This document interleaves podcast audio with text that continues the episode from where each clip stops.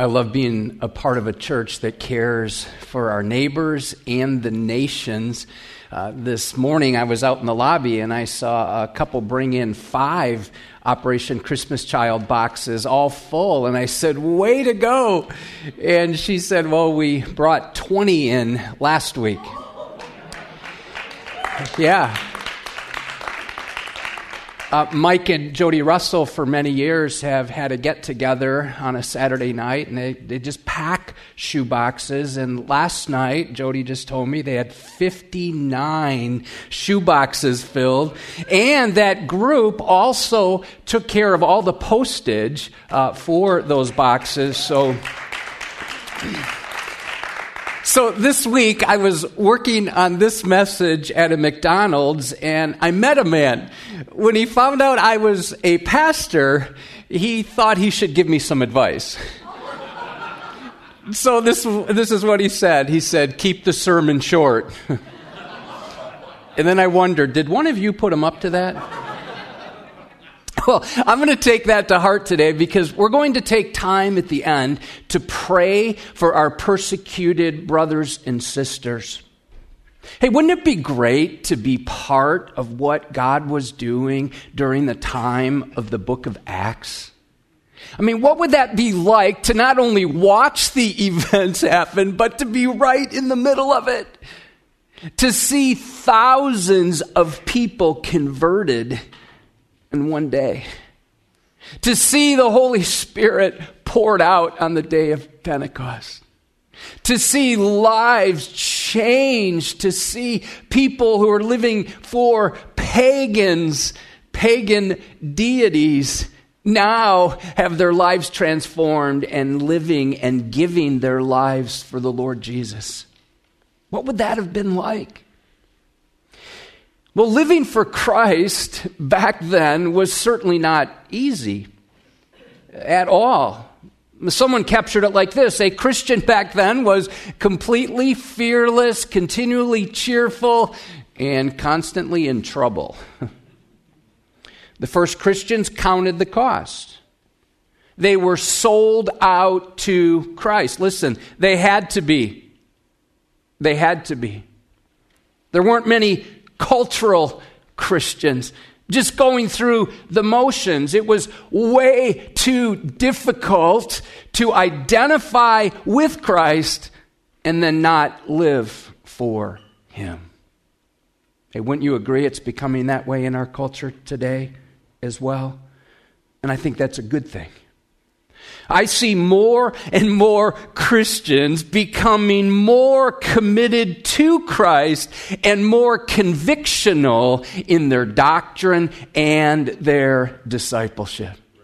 Yeah, praise God is right. Matthew chapter 16, Jesus spelled it all out. There is a cost to follow him. If anyone would come after me, okay, here's what Jesus says to do. If we want to come after him, let him deny himself. Oh, life's not about me? No, it's not. And take up his cross. Uh, that's more than jewelry around our neck or something up on our walls. No, to take up your cross is to walk to the place of execution where people were executed.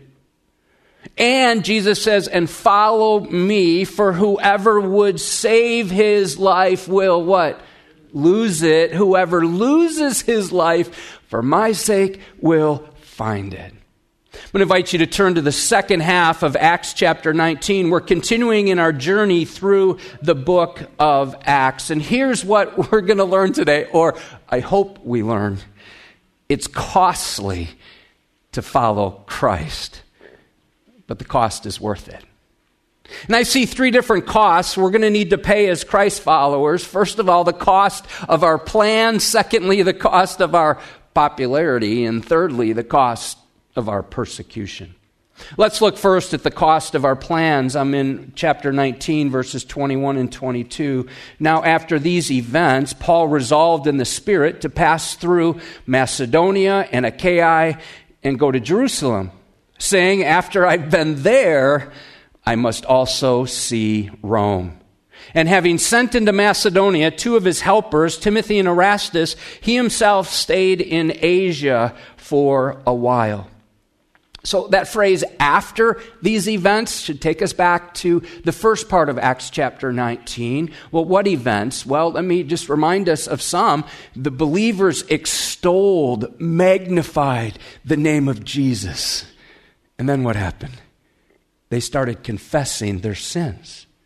You see, when we see God as holy and mighty, we can't help but look at our own lives and go, uh oh. So we confess they did more than that. They repented of their sins. They brought their books filled with incantations and spells and evil, and they burned them. And as a result, look at verse 20 the word of the Lord continued to increase and prevail mightily, mightily. So in verse 21, Paul resolved in the Spirit to take another journey. So, in his spirit, he wanted to go with the gospel, and he believed the Holy Spirit wanted him to go as well. His plan was to travel back to Macedonia and Achaia and then go to Jerusalem. So, let's get our bearings. It's helpful to look at a map at this point. So, um, so let's look at that red or pink area called Asia. That's modern day Turkey. Ephesus is about two thirds of the way down on the coast. There's a little yellow dot there. Ephesus, that's where Paul is. But listen, this is what he says I need to go to Macedonia and Achaia, so that's to the left there, west. That's the orange area and the green area. We've visited some of those places, at least in our journey. That'd be like Philippi and Berea and Thessalonica in the green area, Corinth, Athens. Paul says, I need to go there and then go to Jerusalem. Well, Jerusalem's way down here on the bottom right. So, what's going on there? If Paul wanted to go to Jerusalem, why didn't he just go east or southeast to Jerusalem? He's like, I got to go to Macedonia and Achaia and then to Jerusalem. Well, here's why. Uh, Paul, we have some clue about this in 1 Corinthians chapter 16. Paul wanted to pick up a generous offering. The people from those two regions took up an offering. Well, why'd they do that? Because their brothers and sisters in Jerusalem were going through a famine. And they were poor. And interestingly, the people who lived in Macedonia, Achaia, were not wealthy either, but they took up an offering for their brothers and sisters. We're reminded here that we're part of a global church, right? We're brothers and sisters with people all over the globe. In verse 2, we're given some giving guidelines. It reads like this 1 Corinthians 16. On the first day of every week, each of you is to put something aside. Giving is one of our four values here, and we believe when we give, God uses that for His glory and so that the gospel can go to our neighbors through our Go Team partners here and to the nations. And we have giving boxes in both lobbies and an online option through our app and website. So after delivering this offering, this was Paul's plan then he said he wants to go to Rome. Watch this. So he wants to go west, Macedonia to Achaia, pick up the offering, go all the way to Jerusalem, and then he says, I want to go to Rome. Where's Rome on the map? Oh, it's not on there. It's over here. It'd be left of there, Italy. That's where Paul wants to eventually go. We, from this point on in the book of Acts, we see Paul trying to get to Rome. He's, he can't wait to get to Rome. Why? Well, Rome is the political capital of the world. In Romans 1:13 he says I do not want you to be unaware brothers I've often intended to come to you so he's writing to the church of Rome and he says but thus far I've been prevented. So watch this Paul made plans to get to Rome but it didn't happen when he wanted to go and it certainly didn't plan, it didn't happen the way he intended. When he was in Jerusalem, he got arrested. He then got detained in Caesarea, that's just north of Jerusalem, for two years. He's put on a ship. There's a shipwreck. And then he finally gets to Rome. as a prisoner. Now, because Paul couldn't leave immediately, he sent Timothy and Erastus while he himself stayed in Asia for a while. Proverbs 16 9 says, This is a good verse to write down. The heart of man plans his way, but the Lord establishes his steps. Someone has said this if you want to make God laugh, tell him your plans. Let me ask you a question. Do you get frustrated when your plans either blow up or get redirected? Yeah, I do too. But listen, God works His way and His will for His purposes, for His glory, our ultimate good. And sometimes that means our plans don't happen the way we want them to. We're like, God, I didn't see that coming. God's like, I did. We can trust him. He is a good God. Now, I wonder if you would embrace this truth. God works through people, He works through problems, all to accomplish His purposes. So here's what happened in this setting because God changed Paul's plans. He had more time to devote himself to the effective work in Ephesus here's what he writes in 1 Corinthians 16. By the way, because he stayed in Ephesus longer, he wrote a letter. It's in your Bible. It's called 1 Corinthians. Remember, he had been to Corinth and now he writes a letter because that church is having a lot of trouble. But listen to what he writes. But I will stay in Ephesus until Pentecost, for a wide door for effective work has opened to me. And there are many adversaries. Opportunity often arrives with adversity. Now, many of these adversaries and adversities begin to surface in the next section. It's costly to follow Christ, but the cost is worth it. Second cost, the cost to our popu- of our popularity. I'm in verse 23. Now we read about that time there arose no little disturbance concerning the way. That's an understatement. One of the names for Christianity in the book of Acts was the way. I love that. Jesus said, I am the way, the truth, and the life. Those who follow Jesus, enemies would say, oh, they're part of the way. That's a great name even for us to use today, except that it's been sabotaged by a cult who uses that name today. Well, as we established last week, the devil causes disturbances to distract unbelievers and to attack believers. That's why you and I are called to put on the armor of God daily. By the way, we ran out of these booklets last week. We've ordered a number more. It's called How to Put On the Armor of God. I encourage you to pick one up, even use it as you minister to other people. Now, listen to verses 24 and 27 through 27. For a man named Demetrius, a silversmith, who made silver shrines of Artemis, brought no little business to the craftsmen. These he gathered together with the workmen in similar trades, and he said, So he's like, We got a problem. Men, you know that from this business we have our wealth. And you see and hear that not only in Ephesus, but in almost all of Asia, this Paul has persuaded and turned away a great many people, saying that gods made with hands are not gods. And there is danger not only that this trade of ours may come into disrepute, but also that the temple of the great goddess Artemis may be counted as nothing, and that she may even be deposed from her magnificence, she whom all Asia and the world worship. Well, let's do a little background. Artemis, also known as Diana in Roman mythology, she's considered the goddess of hunting. Some people are out hunting right now, perhaps. I grew up in a deer hunting family, and so those who hunted, they looked to her. She was also the goddess of fertility, so if someone wanted to have a baby, they looked to her, they prayed to her. But unfortunately, her picture is very grotesque Along with idol worship of her, there was a lot of indulgence and sexual immorality among her adherents. According to local legend, Artemis had fallen from the sky near Ephesus So these superstitious people made her a goddess.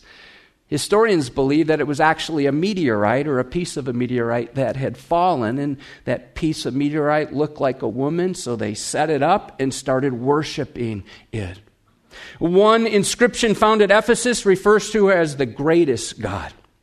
Now, there was a temple of Artemis, one of the seven wonders of the ancient world. This temple took 220 years to build. This temple was larger than a football field. It covered an area four times larger than the Parthenon in Athens. It was supported by 127 marble columns, each weighing 150 tons. This temple also functioned as a bank because merchants and worship or merchants and kings would deposit their gold and silver here, thinking that Artemis would protect their worldly goods. So Demetrius then is a silversmith. He provided silver to craftsmen, to artisans who made statues of the goddess Artemis that people could take home and bow down to. No, they also made like miniature replicas of her temple. During the spring, worshippers would arrive in Ephesus. They'd participate in a drunken festival to Artemis, which was filled with decadent debauchery, and they would purchase all these idols. So here's what happened. As more and more people came to faith in Christ, guess what? They stopped worshiping Artemis.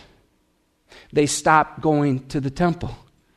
They stopped purchasing silver idols, statues, and replicas of the temple. So Demetrius is alarmed by that. And so he gets all these people together and he stirs them up and he appeals to three powerful and personal motivations. First, he said, This is hitting us in the pocketbook. Check out verse 25. Men, you know that from this business we have our wealth. He's trying to rile them up by telling them these new believers in Jesus were ruining their business. Well, next he appeals to their piety. He puts a bullseye on the Apostle Paul, and he says, This Paul, would you notice how pejorative that is? This Paul has persuaded and turned away a great many people, saying that gods made with hands are not gods. You know, often one of the greatest hindrances to the gospel is organized religion. Paul wrote about the power of the gospel over false gods. 1 Thessalonians 1 9. He says to the people at Thessalonica, You turn to God from idols. Incidentally, the craftsmen would know these gods weren't real, wouldn't they? I mean, they started with some silver, started carving and making and forming and than selling these idols. I mean, wouldn't they know that these idols aren't real? I mean, they're the ones who made the idols. I'm reminded of Psalm 115. Their idols are silver and gold, the work of human hands. They have mouths, but they don't speak, eyes, but they do not see. Well, next, he appeals to their patriotism. He appeals to their nationalism, implying Ephesus would lose its place of prominence, in Asia and even the whole world if Artemis adoration was curtailed. Listen what we read there in verse 27. Um, he says this. Uh, there's danger not only that this trade of ours may come into disrepute, but also that the temple of the great goddess Artemis may be counted as nothing. She may even be deposed from her magnificence she whom all Asia in the world worship. That phrase, counted as nothing, means reckoned as not even one thing. He's like, she's going to lose her magnificence. That means her brightness, her glory, her majesty. And if people stop worshiping her, they'll stop coming to Ephesus and our whole economy will plummet. Ephesus will lose its luster, will lose its prominence among other cities. When I knew that we were going to be studying this passage, I reached out to some of our Go Team partners who serve in the country of India. And because I knew that India worships idols, or people in India follow, especially in Hinduism, are worshiping all these various gods. And so I asked them if they could share a true story about someone who's raised in that environment and has since come to Christ. Listen to these words, and as I read, know that when you give to the ministry of Edgewood, part of what you give goes to support Go Team partners who have ministry like this to people living in darkness. She writes, I was brought up in a good Hindu family. We went to the temple a few times a week to pray and give offerings to the gods. In our home, we had a small puja room for worshiping the different gods. In my teenage years, I became even more devout, visiting the temple every day leading my family in each of the fasting and celebration practices that go along with each Hindu holiday. The more devout I became, however, the more confused and discouraged I became. How could I know for sure if any of the gods were listening to my prayers? What if I was making one of the gods angry by giving sacrifices to another god? And, and, and why didn't I have peace when I was doing everything I could to serve and worship the gods. And then she writes that a family member gave her a picture of Jesus. So she picks it up and writes this I went home and I added the picture of Lord Jesus to the wall with all the pictures of the other gods. I began to pray to Lord Jesus just like I prayed to all the other gods. Every day for two weeks, I prayed to Lord Jesus among, along with all the other gods. Then one day, I lit my incense and I began my prayers to all of the gods and to Lord Jesus as well. I walked out of the room to get some more supplies when I heard something like a huge gust of wind blow into the puja room. I remember thinking that the sound was strange because there's no windows in that room. When I came running in, it's a true story. I saw that every idol that had been standing up on the shelf had fallen to the ground. And every picture that had been attached to the wall had come down, all except for the picture of Lord Jesus. And in a moment, a feeling of peace flooded my heart and mind for the first time in my life. I looked at the broken idols and the fallen pictures and said out loud. So she said this out loud. this is great. And she's looking at these fallen idols. If you can't even keep yourself up on the wall, then you're not worthy of my worship. so from that day on, I began to seek after Lord Jesus. It took me three full months, but I finally found another believer who could teach me about Jesus. I began to read the Bible and learn about the one true God and about his son Jesus, whose power had been displayed in my very own house. I started faithfully following Jesus and was baptized. I teach Hindi, the language, to foreigners in the day, and in the evenings, I teach the Bible to teenage girls in a nearby slum. I am so happy to be able to share with others what Jesus himself shared with me that he truly is the way, the truth, and the life. And we get the privilege of partnering with missionaries like that. Friends, I wonder are you ready to have your plans changed? Are you ready to lose your popularity? You see, it's costly to follow Christ, but the cost is worth it. The next cost, oh, this is hard, the cost of persecution.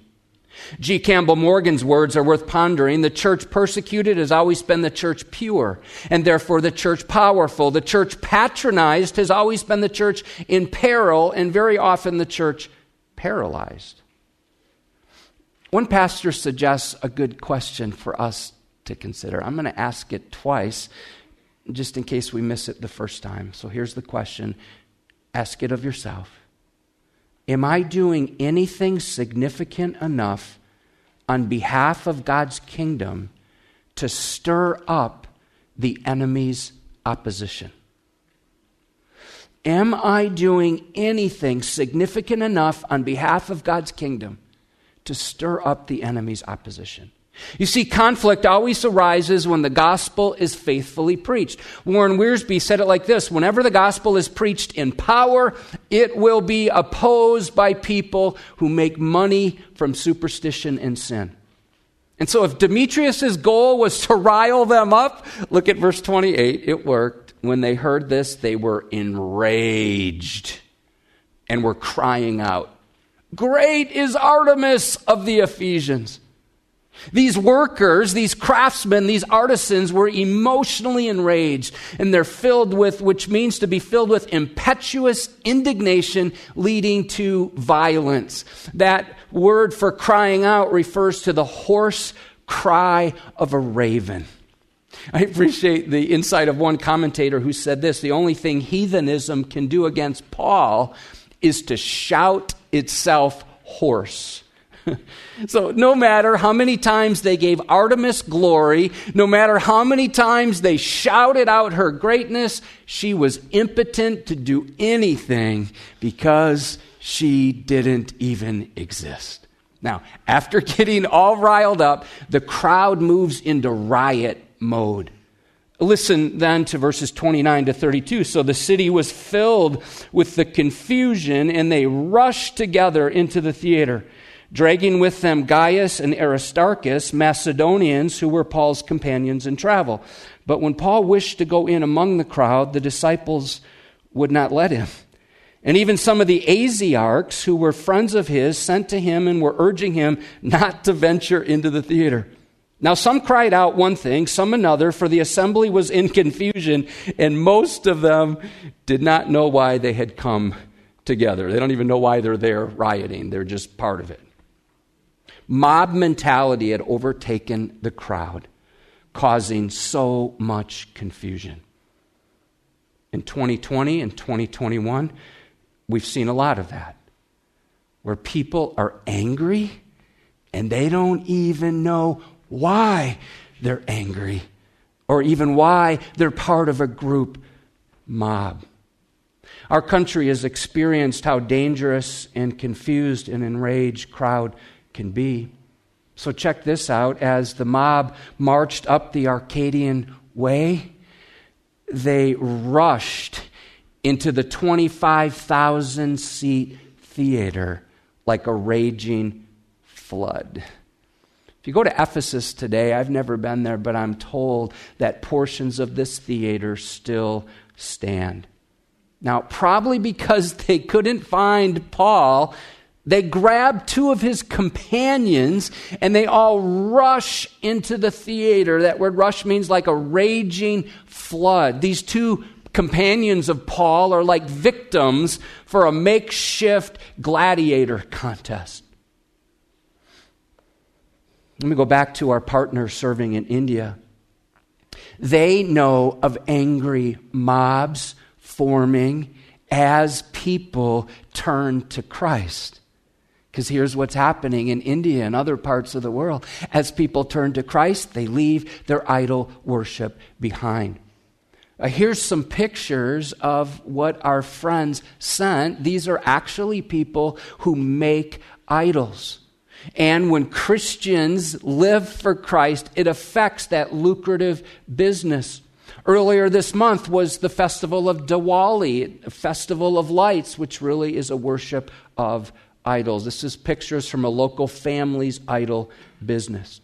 Now, sensing another gospel opportunity, Paul tries to get into the theater, but his friends don't let him go in. They're like, Paul, don't go in, they'll kill you. And not only that, did you see the word? The Asiarchs, those are distinguished officers in Ephesus. They don't want Paul to go in either. By the way, Paul had the ability to build bridges with unbelievers from all classes. He could connect with everyone, with ordinary people and high ranking pagan officials. We must do the same. In verses 33 and 34, an attempt was made to quiet the crowd, but it backfires. Some of the crowd prompted Alexander, whom the Jews had put forward. And Alexander, motioning with his hand, wanted to make a defense to the crowd.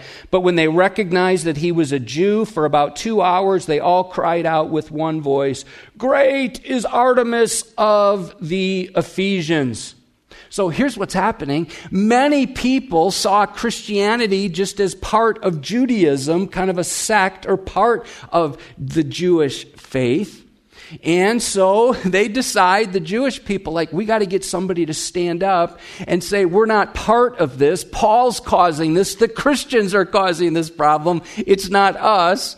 And so they get this guy named Alexander to come. Alexander tries to speak, and they won't even listen to him. See, they don't want to be blamed for all that's going on. And we see again how anti Semitism rears its ugly head and the crowd wouldn't even let him speak. Racism is always wrong in any form. Now, we can't be certain, but perhaps this is the same Alexander Paul refers to in 2 Timothy 4:14. Alexander the coppersmith did me great harm, the Lord will repay him according to his deeds. The only thing the crowd could think to do was to drown out Alexander by shouting with one voice, "Great is Artemis of the Ephesians!" Makes me think of the showdown on Mount Carmel, 1 Kings 18:26, when the priest of Baal called upon the name of Baal from morning until noon. That's a long time. And here's what they said. They just kept saying it over and over. "Oh Baal, answer us." But there was no voice, no one answered, and they limped around the altar that they had made. I love what Elijah does. Elijah mocks them he tells them to shout louder, that maybe Baal can't hear them. Uh, perhaps Baal is deep in thought, or maybe he's on a road trip somewhere, or maybe he's even using the restroom.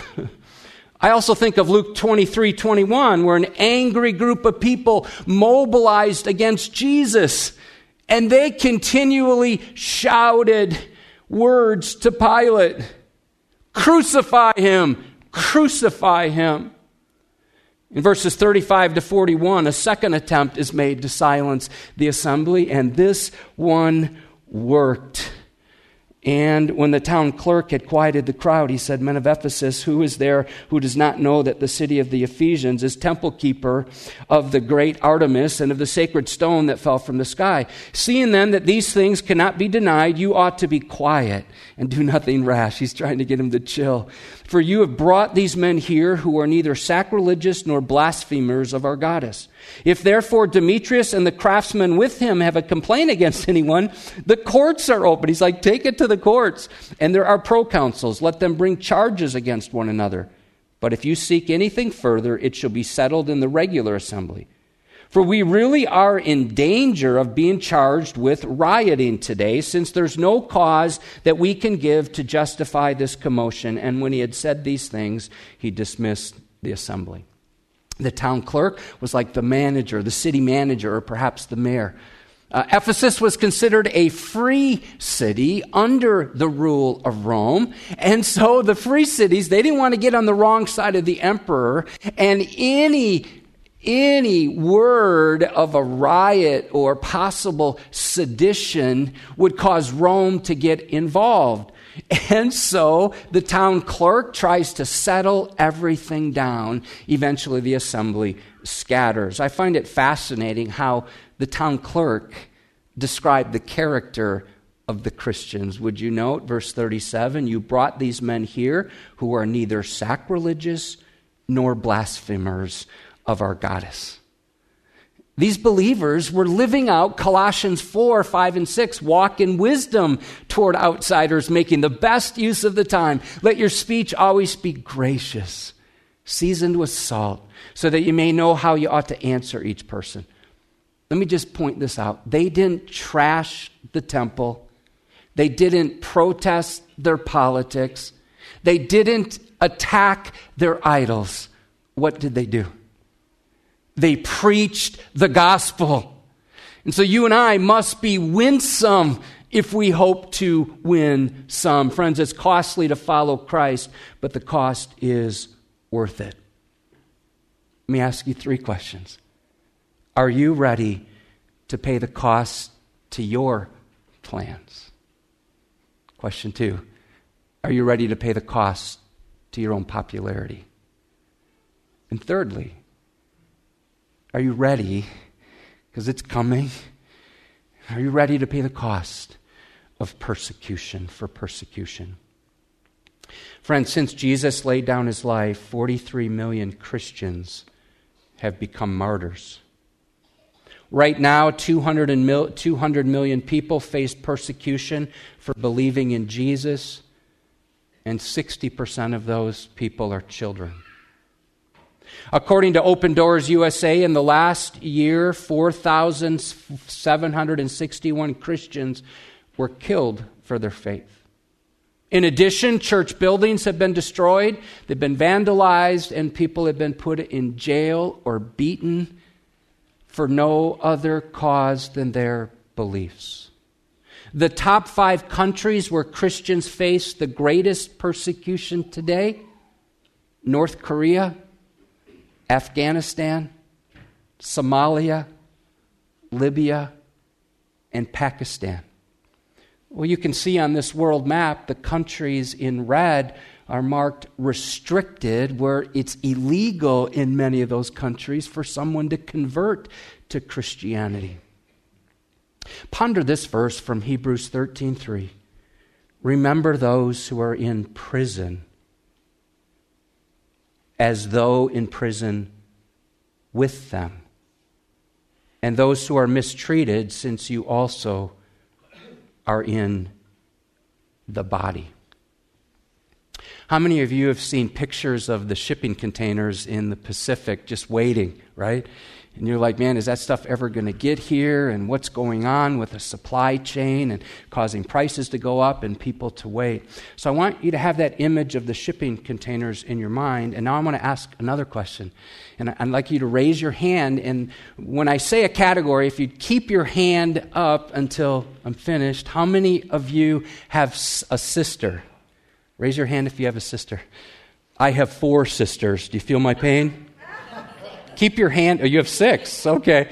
So keep your hand up. How many of you have a daughter? If you have a daughter, raise your hand up with everybody else's hand. How many of you have a mother? How many of you have a wife? Okay, so just look around the room. You can put your hands down. About a year ago, I heard a podcast by VOM Radio about a woman who had been held captive in a shipping container in the country of Eritrea, that's in the Horn of Africa. So think hot, think no bathroom facilities, think no windows. She was in that shipping container for two years.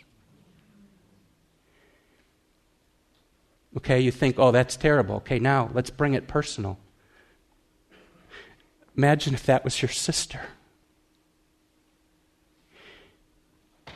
Imagine if that was your daughter. Imagine if that was your wife, your mother. Listen, they are your sisters and your brothers. We're on the same team, we're in the same family. And she was in that shipping container simply because she confessed Christ. And friends, we must pray for our brothers and sisters. The number one request, those who are being persecuted, imprisoned for their faith, the number one request is this please tell Christians around the world to pray for us. And here are four primary needs they ask prayer for. Number one, for their unshakable faith, that they would stay faithful. They also ask that if God would allow them to have Christian community, many of them are in isolation. Thirdly, they pray that they would have access to God's Word, that they'd be able to have a Bible. And finally, they pray for peace and contentment.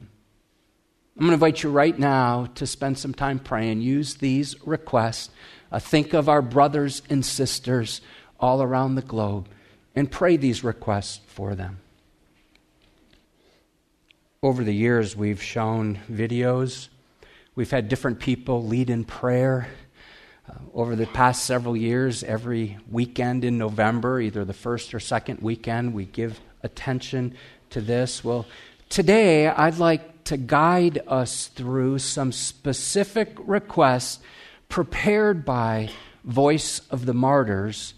And by the way, they're one of our Go Team partners as well. Request number one Christians in Iran risk their freedom and lives to place God's word in the hands of those who do not know Jesus. And so let's pray that every Bible distributed in the country of Iran and in every hostile area and restricted nation will be read or listened to, leading many to new life in Christ. Pray for the country of Iran right now. The second request gospel workers on the front lines of ministry in Central Asia share the gospel with everyone they meet, even with the secret police. And I added this because for the last five weeks or so now, we've been praying every weekend for the missionaries in Haiti who were captured. There's 17 of them, and some of them are children, so let's add that as well. So let's pray for the missionaries who've been taken hostage. Let's also pray for these frontline workers and others like them to continue walking in obedience walking and joyfully giving their lives in order to lead others to new life in Christ. Go ahead and pray again now. Let's travel next to the continent of Africa. Ethiopian Christians baptize former Somali Muslims in the backyard of a church building that was once a brothel. Let's pray now with thanks to God for these new believers in the country of Ethiopia and others like them who are won to faith in Christ on the world's most difficult and dangerous mission fields. Let's pray again. If God has stirred you this morning and sensitized you to the plight of our persecuted brothers and sisters, let me give you a website that's very easy to remember VOM, Voice of the Martyrs, VOM.org. If you go there, you have access to more prayer requests, updates about what God is doing around the globe. Um, in addition, if you listen to podcasts, I love listening to podcasts. Let me highly recommend one that I try to listen to every uh, week. I listened to the most recent broadcast of it this morning. It's simply called VOM Radio. You can get that wherever you get your podcasts. Just type in VOM radio, and this morning was a vivid description of what happened in the country of India to an American pastor who went over to minister in that country. The broadcast last weekend uh, contains a number of people praying for persecuted believers around the world. VOM radio. I'm going to invite you now to stand as you're able, and I'm going to lead us in prayer. This prayer was written by someone who ministers to the persecuted. As I pray, uh, work hard at not letting your mind wander. Let's focus here now on our brothers and sisters in need, and it's our privilege to bring their requests before the throne of God. Loving Lord, we live in an evil world. And we know that you're coming back soon for your church. Oh, would you be with all those who are suffering persecution at the hands of so many who would destroy the truth of your word? Help every man and woman, boy and girl going through some form of persecution today. May you guard and guide and encourage each one, no matter where they are. Give them the strength to remain firm in their faith despite any physical, emotional, or psychological pain they may have to endure for the sake of Jesus Christ. Protect and keep each one from harm and danger that stalks their path. Hide them under the shadow of your wings and support and strengthen them in the ordeals that they'll be subjected to. Lord, we come to you united as your church, interceding for our suffering sisters and brothers who are walking the path of persecution and pain for your name's sake. Work through the life of each one so that your holy name may be lifted up. And cause those who are inflicting such pain on your body, the church, to be brought to the place of true repentance. May they turn from their ungodly ways to discover true forgiveness of their sins and eternal life through faith in Jesus Christ. Thank you for the faithful witness of these dear persecuted sisters and brothers in the Lord. Would you keep each one under your banner of love, and may your holy angels minister to all their needs so that they may know your peace in their hearts, a perfect peace that only you can give. Let your peace and joy and love reign in their hearts. Help them to walk humbly before you as they identify with the sufferings the Lord Jesus endured for them. And Father, may their lives and possibly their deaths be a fruitful witness leading to much fruit. And now may we endure changes in our plans, attacks on our popularity, and the grace to be faithful when we're persecuted right here where we live. In Jesus' name we pray. And all God's people said, Amen. Amen. You're dismissed. Have a good rest of the day.